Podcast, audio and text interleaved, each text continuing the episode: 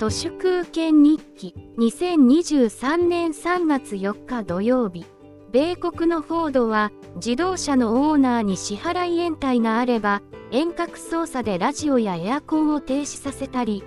ドライバーを締め出したりビープ音を鳴らしたりできる技術の特許を申請しているとのこと。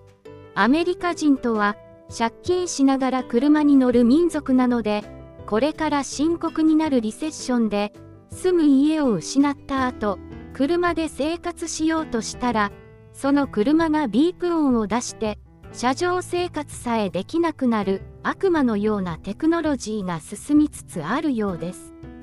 何せ、 from paycheck to paycheck で生きている米国人が、なんと64%もいるわけですから、一寸先は断崖絶壁です。ネットフリックスがオリジナルドラマとして最初に勝負をかけて大成功したのがハウス・オブ・カードですが2014年くらいに見た時はこんなどす黒い大統領さすがに現実には出てこないだろうと思っていたらむしろそのフィクションにおけるフランク大統領の上を行く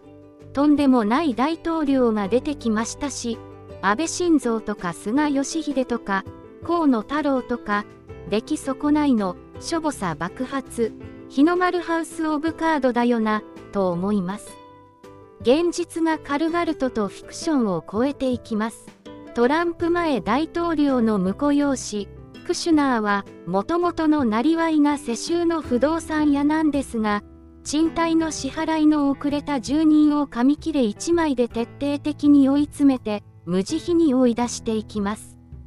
ネットフリックスのドキュメンタリーシリーズの汚れた真実シーズン2にブラック大家という回があって、クシュナーの先代が築いた不動産事業を彼が継いだ後は、自社の利益を優先し、賃料を釣り上げるために住民たちに嫌がらせをして追い出そうとする、えげつない悪徳のジェントリフィケーションが告発されています。映画のペンタゴンペーパーズには印象に残る次のような言葉が出てきます。報道の自由を守るのは報道しかない。新聞記事は歴史書の最初の走行だ。報道機関は国民に仕えるものであり、政権や政治家に仕えるものではない。などなど、日本の新聞は花から新聞ではない、プロパガンダ機関紙でしかないことがよくわかります。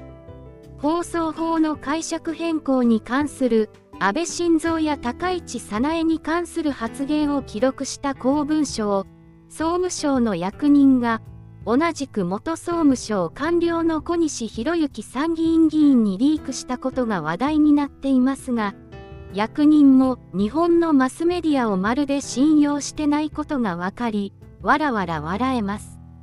朝日新聞なんかにリークしたら闇に葬られるくらいならまだいい方で二重スパイよろしく裏からチンコロさらし上げられちゃいそうです。